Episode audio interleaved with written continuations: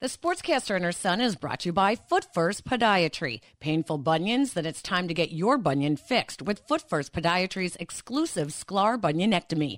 No scars, no cast, no crutches, no kidding. For more information about the Sklar bunionectomy, visit footfirst.com. And by Electri-Flex, a global leader in electrical conduit for over 60 years, makers of Liquatite flexible conduit, electrically connecting our world.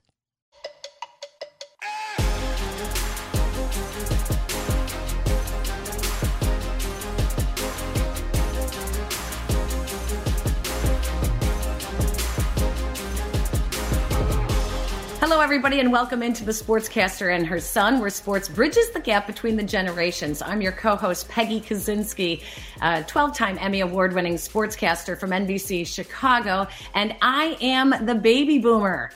And I'm Jason Conander. I am also a co-host. Still feels really good to say it. Um, I'm Generation Z or X or something, whichever one everyone always, your age always complains about. Uh, um, I'm really involved with Texas Student Television over here at UT Austin. You can find all that on my Twitter.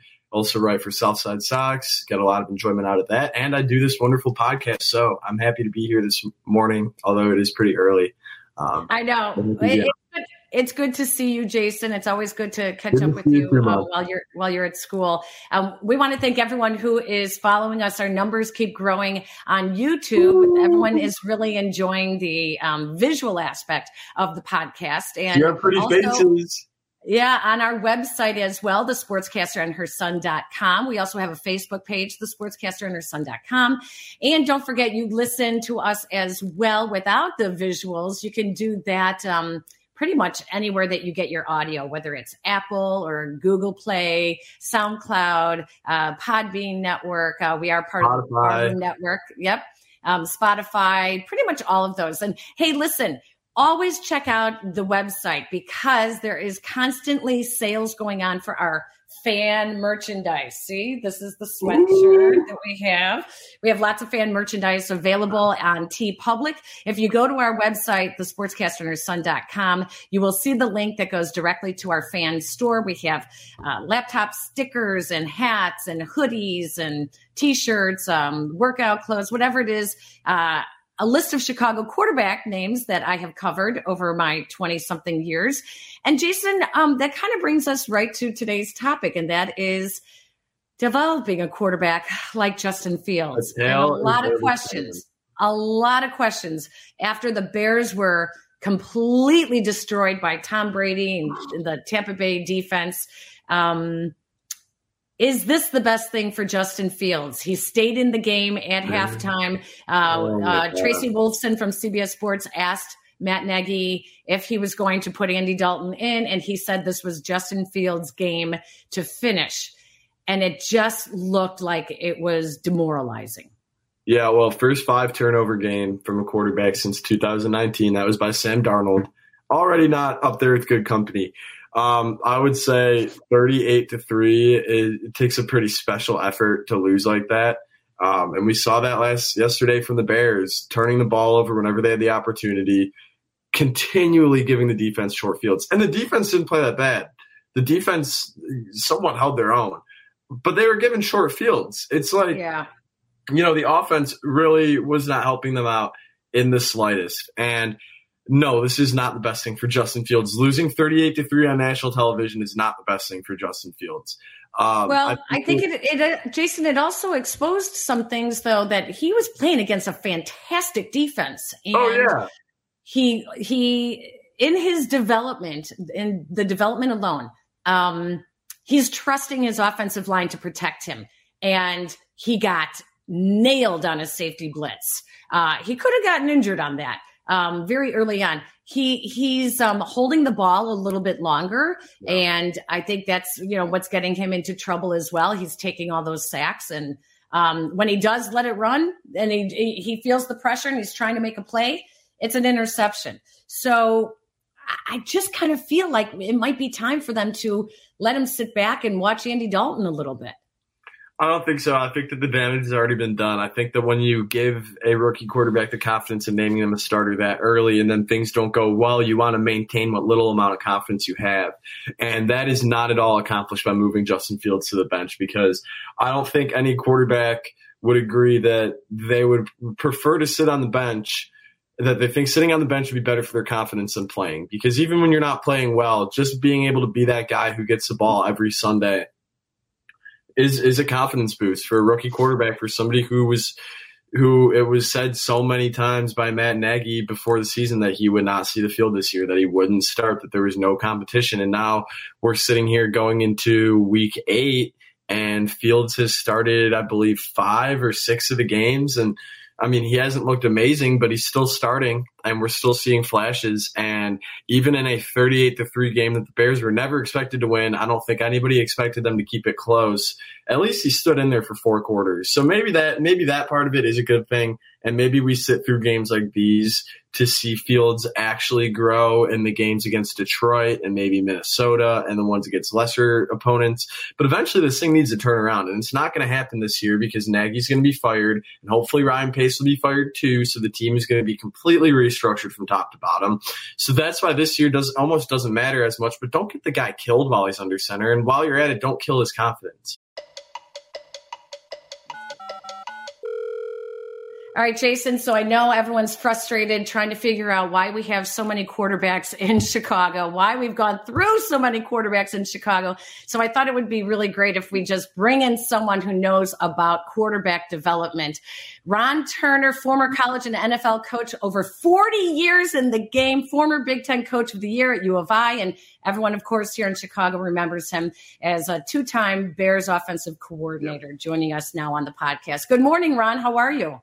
I'm doing great, Peggy. How you doing? It's good to talk to you again. Good to see you. It's been a long time. It has been a long time. And speaking of long times, you cannot possibly have been coaching for 40 years. Is that true? Uh, actually, 41, but yes. yeah, from wow. the time I started as a graduate assistant at University of Pacific, yeah, it's it was that long. Un- unbelievable, isn't it? Wow. I finally said that's enough.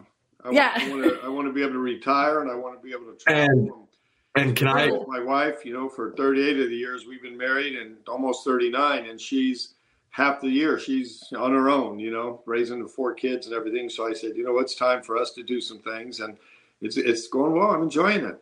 Can I just ask, can I just ask really quick? So you coached University of Illinois for seven years. Did you by any chance catch their game on Saturday that went into nine overtimes against Penn State? Yeah, I did. I was actually there eight years, but yes, who's counting? Uh, yeah, I did watch that game. Um, I watched the second half, and which is, I guess, is all I needed. The second half of nine overtimes. That was unbelievable. Um, I was happy that Illinois was able to pull out. Happy for the kids and um, everything like that. So I was. It was. Un, I've never seen one. Well, obviously, there's never been one that long, and I've never seen that new format, overtime wow. format. You know, and I at first I didn't. I'm not sure how I feel about it. I, I, you know, I like the NFL one where you put it down and just play football, but that was that made it kind of exciting. I do have to admit. Well, well, that's my question. So, if you were to have been the offensive play caller, like, what do you do after like the second or third sequence of two point conversion tries? Yeah, you just kind of pull out of thin air. No, you, you know, you have like you said, you have plans. You know, what would you do on third and goal? You know, inside the five, fourth and goal inside the five, and then you have your two, two or three two point plays listed, and I, I don't think anybody has nine of them in their game plan. So you know, you can either go back to one you already did, change the formation, maybe do some motion or change the look a little bit, or just do something that you know your your guys are really comfortable with. Gotcha. So we jumped right into it talking about U of I. Um, you coached Kurt Kittner. Um, you, I don't even want to list all the quarterbacks that you have coached over your 41 years. Um, not all as a quarterback coach, I understand that. Also as a wide receivers coach, offensive coordinators, etc.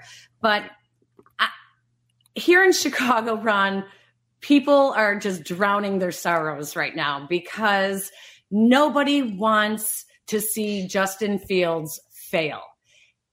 What is the key with a, a, a rookie quarterback when it comes to the NFL? I mean, how where do you begin and, and how do you make sure you don't lose this kid's confidence? Yeah, that's that's a great question because that's that's tough. I mean, he's a kid, obviously, you know, drafted so early, and you have high hopes for, and he's gonna. I think he's gonna be a great player. I mean, I I haven't studied him, but I've watched him enough. You know, there's a difference between studying a guy and watching a guy, and I've watched him enough that I, I think he's going to be successful. He's got the physical skills. I know he's very intelligent. He seems to have the instincts. You know, his accuracy is something coming out of college that I thought was good but not great. I mean, I've seen a lot worse, and you know, obviously, I've seen better. So I think it's probably in the middle range, but he's got everything else. He's got the size, he's got the arm strength, he can move, he can run. Um, he's big, he's tough. I think I think he's going to be a good player. They just, you know, just hate to use the word, but you have to be patient with them, and, and you got to be smart with them. What you do with them, you got to help them.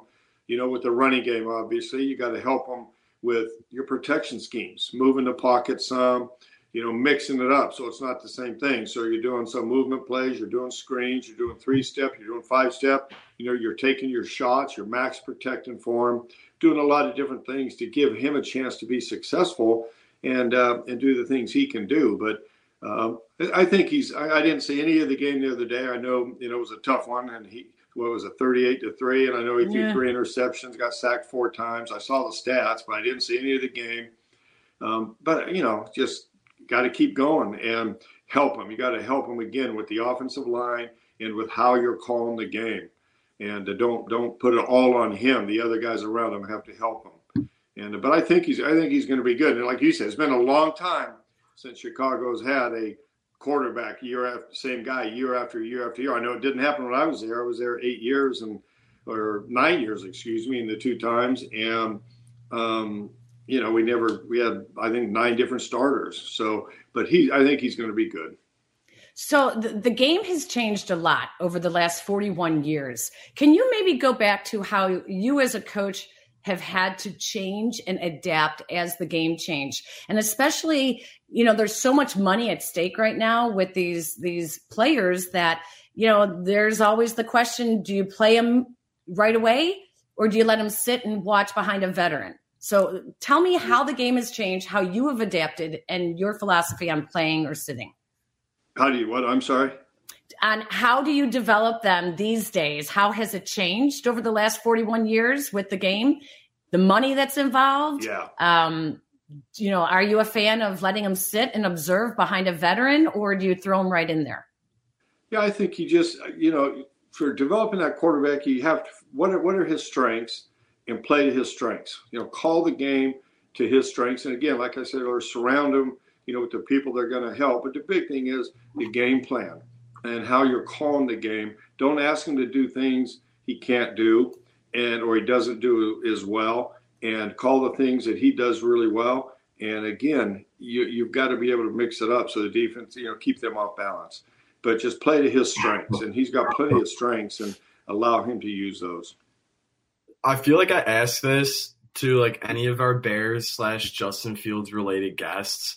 Do you think that there's, as a former offensive coordinator of the Bears and somebody who worked with quarterbacks every year you're with the organization, do you think that there's sort of this like stigma around being the Bears quarterback where you're almost set up to fail going in or people expect you to fail or the second that you fail, everyone's like, oh, here we go again. Do you think that that has like any effect on, on the quarterback or do you even think that that's real?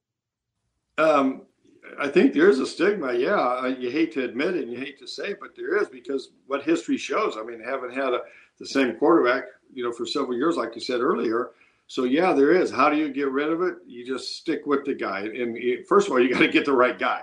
You got to get somebody that's good enough to do it, that can handle it mentally, physically, and everything else. And I think the Bears have that guy. Um, so you just, you know, we got to remember he's a rookie and he started what two games, I believe, two or three. So you know he just hasn't hasn't played, and just got to stay with him and, and go with it, and he'll get it, and he'll be there. I, I don't think it, it, I think it is something that's real, but I don't think it's something that can't be overcome. And I think he will overcome that and will be the long term quarterback for the Bears if he's used properly.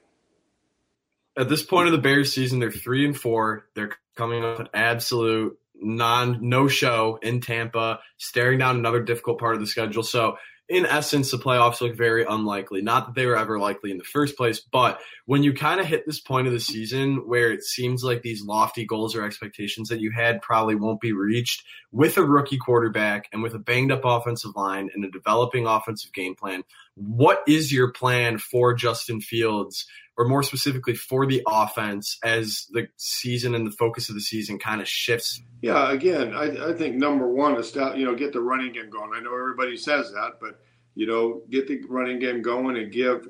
Again, I don't know what else to say other than set him up for success. You know, do the things he can do and and stay with him. Don't don't put everything on his shoulders. You know, and the guys around him have to step up. I you know I got to be honest. I haven't watched a lot of the Bears this year. I really haven't. I've just seen a, a little bit of their games and highlights and stuff like that. So I'm not an expert on that, calling what they've done, what they haven't done, how they're calling the game. But I do know, you know, what I would do if I had someone like that, and I would just be very careful to make sure, you know, limit the game plan a little bit, but do. It, there's a fine line. You got to limit it a little bit, but you have to do enough to give him the opportunity opportunity to do different things. And you can do that. I've done that with quarterbacks where you know you can still move the pocket, do a lot of different things, different pass concepts, but don't do 10 out of each one of those things, do a couple and do the things that he can do and mix up the formations, mix up the motions, give things a different look, but maybe do this, you know, for the concept in his mind, what he's seeing, what he's reading is the same, but it looks different for the defense. And, and I think that's something that's pretty easy to do without you know, with allowing and allowing the quarterback to play fast. The big thing is if you get them thinking too much, they're not going to play fast. They're going to be hesitant with the ball. They're going to be late with the ball. And I'm not saying that's happening with him, but I'm just saying with young quarterbacks that typically can be the case. So limit what he does, but still allow him to do some different things. If, you know, I know that's kind of maybe a little contradictory, but um, it, it, can be done. And I think that's what's, what's got to happen with him. And I, and again, I think he's going to be fine. Do you find yourself, Ron, ever um, having to go back to looking at the college film to see what a guy did well in college? You know, if he is struggling maybe with some pro concepts, do you go back and not, you know, not necessarily simplify it, but maybe you have to adjust your your playbook to things that you didn't have in there, but that he is obviously more comfortable with, just to get him comfortable in a pro system. Absolutely, and I've done that. I have gone back and looked at their college tape what did they do? Like you said, what they do well, or their or their games in the NFL. If there's somebody that played in the NFL and had success early or whatever, what are they doing? And then you can adjust, you know, what you're doing offensively without getting away from your philosophy. You still got to keep your your you know your philosophy, what you believe, and how you're going to do it.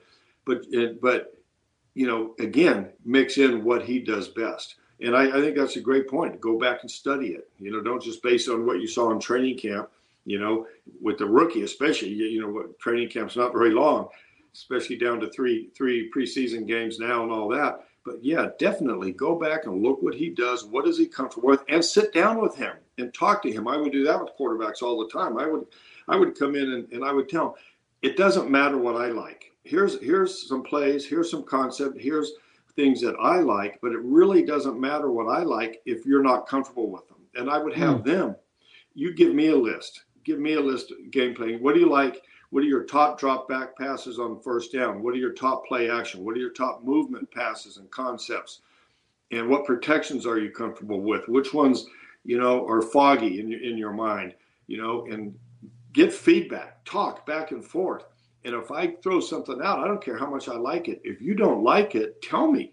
Let me know that. I don't want to call something in a game that you're not comfortable with it. You haven't had enough reps on you know, maybe three weeks from now you might like it. But right now you're not comfortable with it. The worst thing I can do is call it in the game. And the only way you can do that is some back and forth between you and the quarterback. And I, I would do that all the time. I would have them give me a game plan. Back to our conversation in a minute.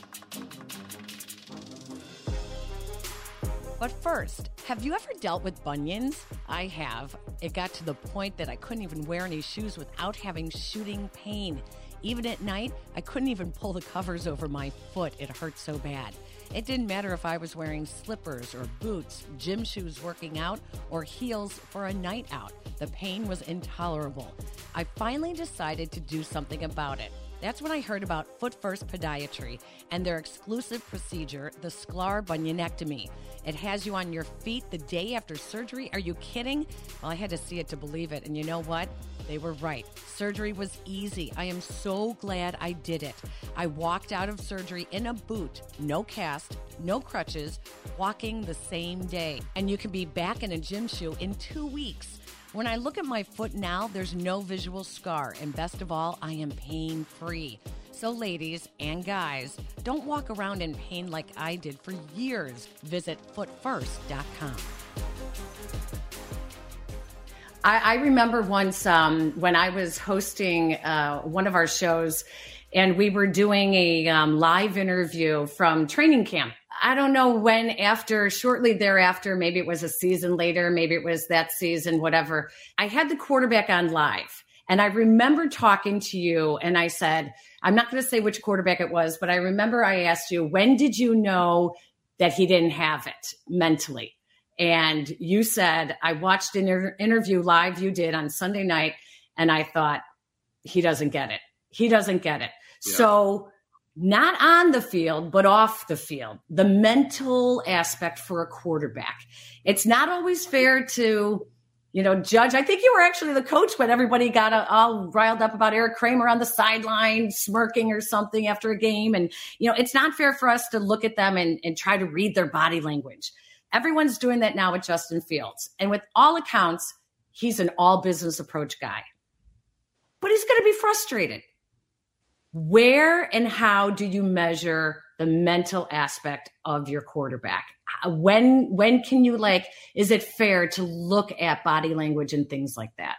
Yeah that's you know that's great and that's tough to tell and it's different for every guy. You know it really is. I mean some of them they're, they're they have a great football mind and they understand concepts protections and everything else right away. Other guys it's it's a learning process and for some they never really get it. I call it you know, instincts and just being able to react quickly. I've been around several guys, and I'm not going to name name who they were, but I've been around several guys that you sit down with them in a classroom, they're great. They know it, they get it, they understand it, they can talk it, all that stuff, and you know they're intelligent.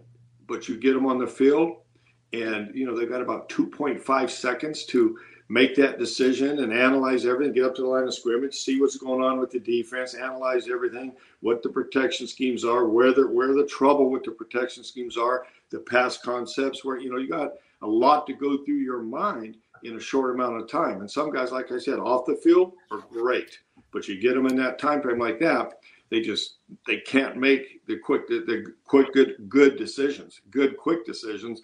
They can make mm. decisions, they can make quick decisions, but not necessarily good quick decisions.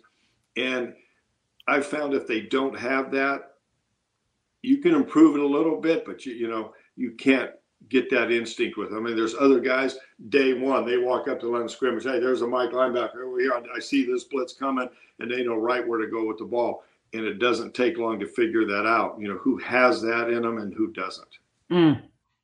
So the 1994-1995 Chicago Bears are the top two seasons in complete team completion percentage. And then you were also the offensive coordinator for the top two individual seasons for passing yards. I believe that was Eric Kramer in 94 and then Rex Grossman in 2006. So does that type of success come from more of an organizational focus on the offense? Or is that more of surrounding the quarterback with a strong offensive line and good weapons in the passing game and letting the quarterback do his thing? Because right now the Bears pretty much have neither. And I'm trying to wonder where exactly change is going to come from. So where does that success start? Well, I think it comes from both those things you said. You have to have a great structure, you know, for him, a great concept, a great game plan, you know, for him. Again, going back to the things we talked earlier, the things that he can do and the things that your team can do well. You know, you have to do that. I've been on, you know, the offense changed, you know, as we went through things. We had some teams where we could really good at throwing the deep ball and protecting for it and making those plays. So that was a big emphasis. Like, you know, when Eric Kramer was there, I mean, you know, we we made a lot of big plays on the field because he had a good feel for it, and we had players that could do it. And then other times you may not. You may be not so good in the deep ball, but you're you're better at you know the underneath, high percentage, play action type stuff. So you find out what you know where you are structurally, conceptually and do those do those things, but then also, you know, again, what he what he can handle and what your team can handle. And I think that's a big thing. And again, that starts with the offensive line. If you don't have great pass protectors, don't drop back seven steps and ask the left tackle to block the defensive end. He's not going to block him. He's going to get beat, and then you get mad at him for getting beat. Well, you know, we had everything good. There was man for man to man. Everybody had a man. The left tackle's just got to block that guy. Well, the left tackle's not going to block that guy, or the right the guard's not going to block that three technique. We played Tampa Bay. You know, they had Warren Snap, Warren Sapp, and Minnesota had you know John Randle and those guys mm-hmm. at the three technique. We had to double those guys every play.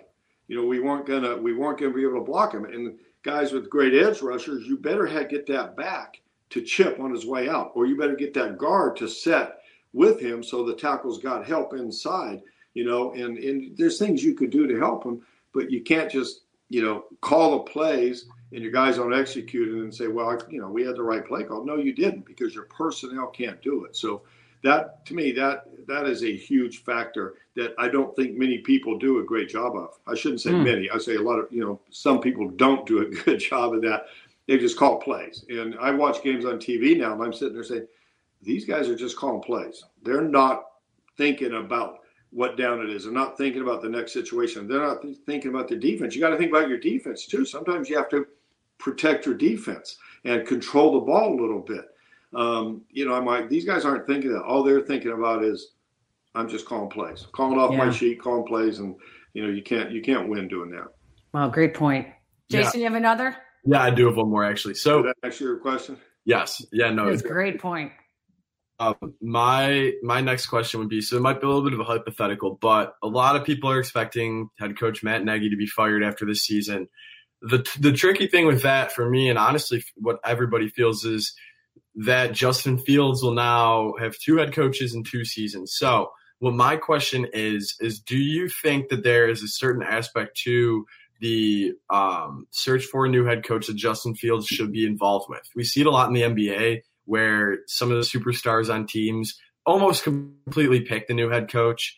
Um, in the NFL, not as much. So, do you think that Justin Fields should play a part in finding the next head coach, considering the fact that the next head coach will be the one that's here for the bulk of his development and hopefully prime? Should I, Justin Fields, what? I'm sorry? Should Justin Fields have a say, have a hand in choosing the next head coach? Should, like, and if so, what level of input should that be? You know, I think that's a, a good point. I think it depends on the person. I don't know Justin Fields. I know I, I hear he's very intelligent and a good guy, and it looks like he has good instincts. I don't know, but someone that young, I'm not sure I would do that. If you had a veteran, you know, guy that's been in the league a while and everything else, yeah, you know, I think you you owe it to him too. But somebody that young, I, you know, I, I don't, I'm not sure. I think you just need to go out and, and if if there's going to be a change. I'm not saying there is, but if you're when you're hiring, whether it's a head coach or a coordinator or a quarterback coach, I think you look at what do they do, what do they bring to the table, and how is that going to gel with Justin Fields? You know, is they going are they going to be compatible? They're going to be able to adapt their system and run a system that's going to be good for him. I think you're going to make those decisions based on what you know about Justin Fields, and you can talk to him about you know, get a feel for what he likes. But I don't know if, you know, I would include him in the process of actually selecting the person. That's that's putting a lot on his plate. But I think you keep him in mind definitely when you're hiring any any of those guys are going to be involved with him. Yeah, a Tom Brady, a Peyton Manning, and Aaron Rodgers. They may. Oh wait, they didn't ask Aaron Rodgers before they made their hire. Ron, I do want to ask you though something about the offensive line because the Bears line is really, really banged up, and they are rotating guys in and out. And you know, we did we did a show earlier about um, offensive line and and how important it is to have consistency on the line. But when you're banged up and you they can't even find guys on the street because nobody lets their offensive lineman go. Nobody releases an offensive lineman. So here's a crazy, crazy question. Is it out maybe it is out of my mind, but listen, Big Cat Williams went from uh, being a defensive lineman to an offensive lineman. James Big Cat Williams. Sure, it was 25 years ago, but is it out of the question to actually take, you know, a defensive lineman in practice and start working him on the offensive line when you are so depleted? No, it's it's. I mean, you, you're going to have to do it. I mean, you you know, in NFL, you only have so many players, and if they're if they're that banged up, you got to get somebody to go play. And a lot of the defense, those defense alignment played offensive line at some point. So I think it depends who it is. And you look at a guy, yeah. And I've seen teams do that. You move a guy over, and, and they played it in college, they played it in high school. They're if they're defense alignment, they're usually more athletic than the offense alignment, so they're going to be athletic enough to go over and do it. It's got to see if they have if they have the size and the you know, and the mind for it, and they have a background with it, yeah, I, I, would definitely look at that and look at all options. Do you have a tight end who's a great blocker, who's big enough that can, you know, go help? You know, because you, you, there's only so many guys out there. Um, yeah, I would explore every option, but I think that's you know, depending on the, on who you have in the defense line, yeah, it's something worth looking at. And finally, um, I know your both your sons are following in your footsteps, and uh, Cam is over with the Cardinals. Um, what's the secret to the success of Kyler Murray over there?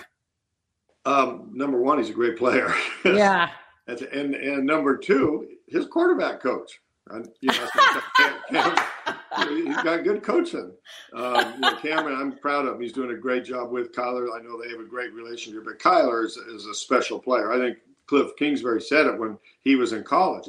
I believe he was at Texas Tech at the time, and he said, if I was an NFL head coach, and I'd take him with my number one pick. And he backed it up when he had that opportunity. Um, but I mean, you could see that when he was in college. I mean, Kyler is, you know, the fastest. I mean, so fast, it's unbelievable, and so quick. But not only that, he's got great instincts, great pocket awareness, and very, very good accuracy. I mean, his accuracy is, is you know, tops in the league, in the top five, I would think, in the league. And that's what separates him you know, from a lot of guys that are playing that are great athletes, can run around and make plays, but they're not necessarily that accurate. Kyler is very, very accurate. He's accurate from the pocket, he's accurate on the move. He doesn't always have to have his feet underneath him to be accurate. He can throw, you know, falling away. He can every every position. He can make the deep throw, the intermediate, the short. Um, he's just he's just you know very very good. And I think the Cardinals are doing a great job with him, uh, you know, with what he can do. And obviously, they've surrounded him with some unbelievable weapons. And they've got the weapons, but they're doing a great job with those weapons. You know, whether it's all the receivers, the tight ends, the running backs, they're u- utilizing everybody, and they're putting Kyler in a position to be successful. And, and he's a special, special talent. It's fun to Listen, watch. I- I, I know you're retired, but um, we may be calling you. Uh, Halas Hall may be calling. George McCaskey may be calling you uh, in the near future. Uh, they they need some help, and it's always good to hear from someone who's been there, who's done it, who has such great hands-on knowledge and such great NFL experience. Ron, it's, it's great to catch up with you. Great to catch up with you, Peggy, Jacob, and give me a call anytime. I'd love to do it. This is fun, and give me a little advance warning so I'll know what to study and what what teams to look at or whatever you know, I watch I watch football. Probably too. My wife probably thinks too much, but I do. Watch.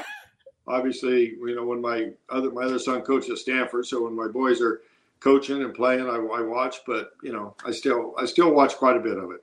So, and you guys, all of our viewers, you guys can keep up with uh, Coach Ron Turner at FB Coach RT on social media at Twitter. Coach, thank you for joining us. Thank you. We appreciate it. Thank you. I appreciate it. Thanks for having me on.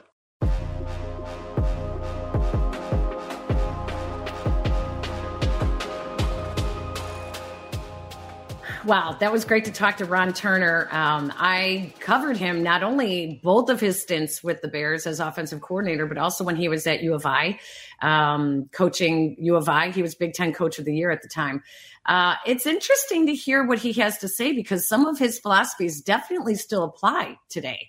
And yeah. I mean, I, really, I mean, it was really interesting to hear what he had to say. Everyone knows that they need to move the pocket more, you know, with Justin Fields, but um, sometimes I think uh, as coaches, you need to kind of like uh, remove yourself, you know, take a breath and, you know, start over. And um, I just feel like we've done that so many times here in Chicago that I, I don't even know what to expect anymore. Well, look what kind of defined Coach Turner's career, and that was doing more with less, taking the University of Illinois, the furthest thing from a football school, to a New Year's Six bowl game um, have, breaking those franchise records with the Bears with guys like Eric Kramer and, and Rex Grossman. Nothing against Eric Kramer and Rex Grossman, but the Bears have had more talented quarterbacks than that and have not been able to do what Coach Turner was able to get out of the offense while he was here. So now for the Bears, it's going to be doing more with more, I guess, with this kind of golden gem in Justin Fields. See if they're able to use him, if they're able to cash him in, or if they're able to somehow waste away the potential of another top drafted quarterback. Hopefully not. Oh my gosh. All right, Jason, let's go to your predictions. What do you got? All right. So first of all, at the time of filming of, of recording this, the Bulls are three and zero. Oh. This is crazy because this is the first time that the Bulls are three and zero. Oh. I believe in my entire time watching the team. Even some of those great Bulls teams with D Rose and Luol Deng and Joakim Noah the year when he almost won the MVP. Uh, this Bulls team is fun. They're exciting. Lonzo Ball had a triple double in his home debut. Zach LaVine looks like the perfect pilot of the offense. I'm sorry, I'm just distracted. I see those in the uh, Rio Mart right by my apartment, and it's like among the most expensive thing that you can buy. It's water, correct? Yeah, it's um, it's still water from Path. Uh, we found it. I was in Napa last week, and on the golf course, that's what they sold in California.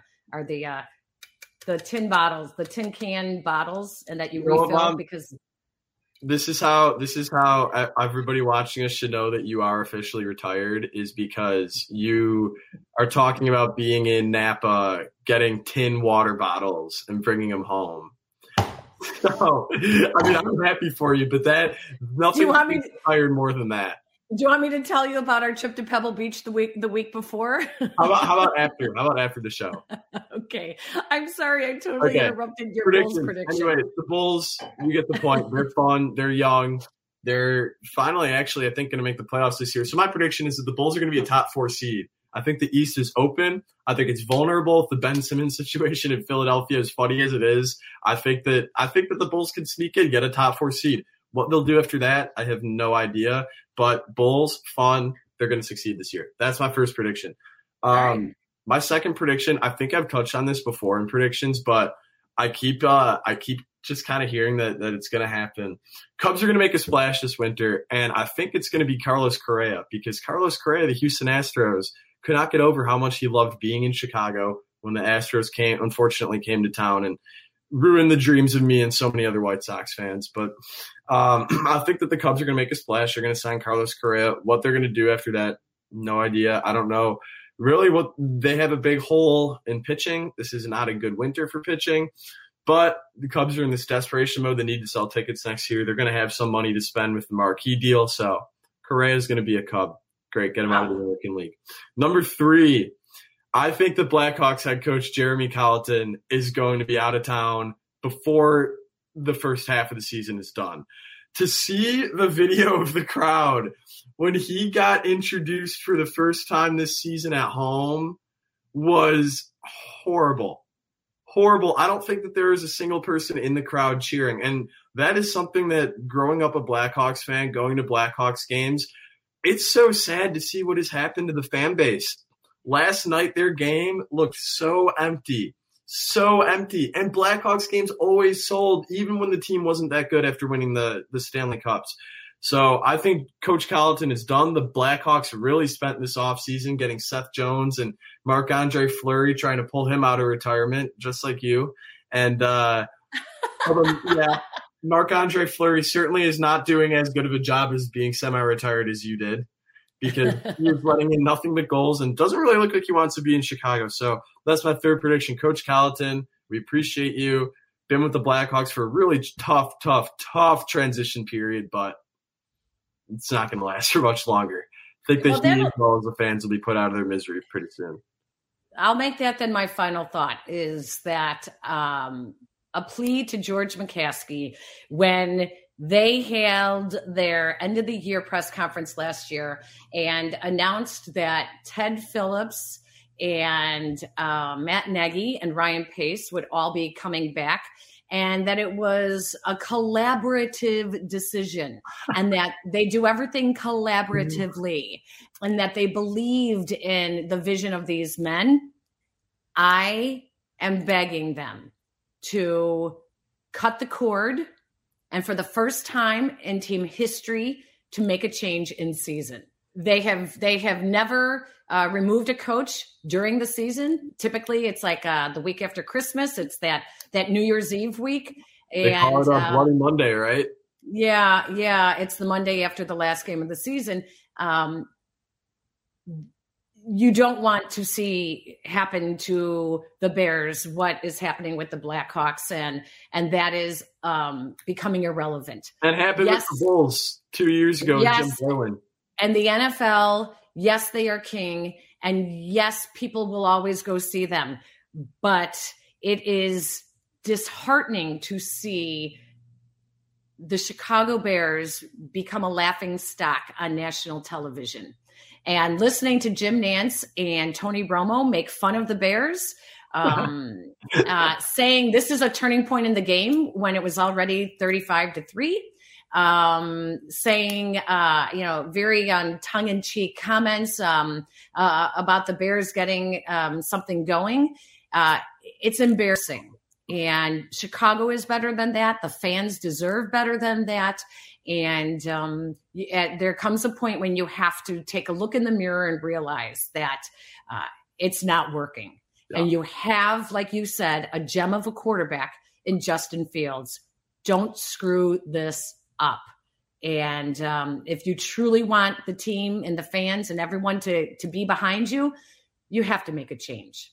You just yeah. you, you, have to make a change. And so I'll, that's I'll, that, that, those are my final thoughts. I'll add something really quick. All I really have to say is the definition of insanity is doing the same thing multiple times and expecting a different result.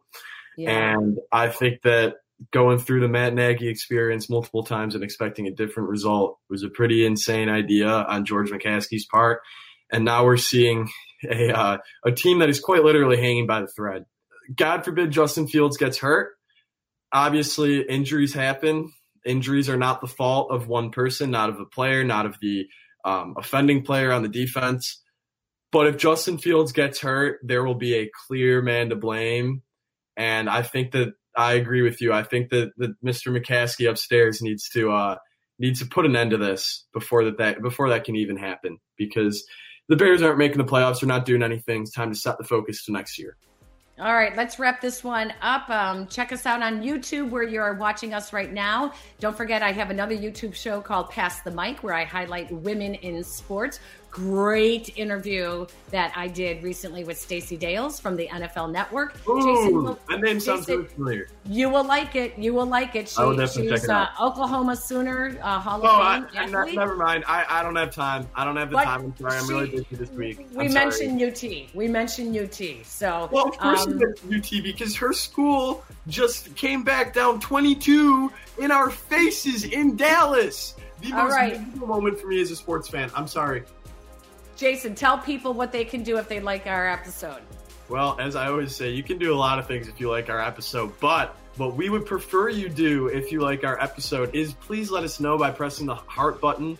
That means the like button. Like us, listen to some of our past episodes, and follow us so that you never miss a new one. I also always like to add like, rate, subscribe, do it all over again. Only helps us out. Might seem kind of weird, but it does help a lot. So be able to Absolutely. follow that and keep watching us. We have we have some good stuff coming up.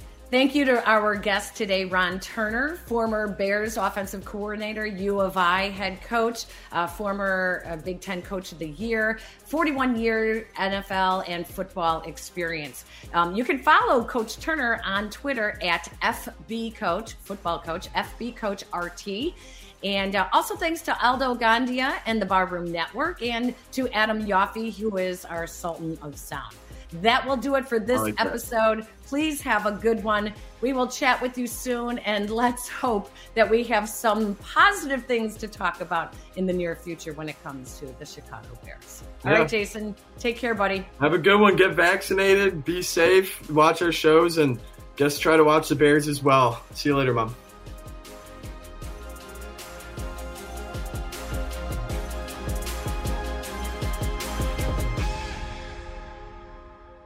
The Sportscaster and her son is brought to you by Electri-Flex, a global leader in electrical conduit for over 60 years, electrically connecting our world.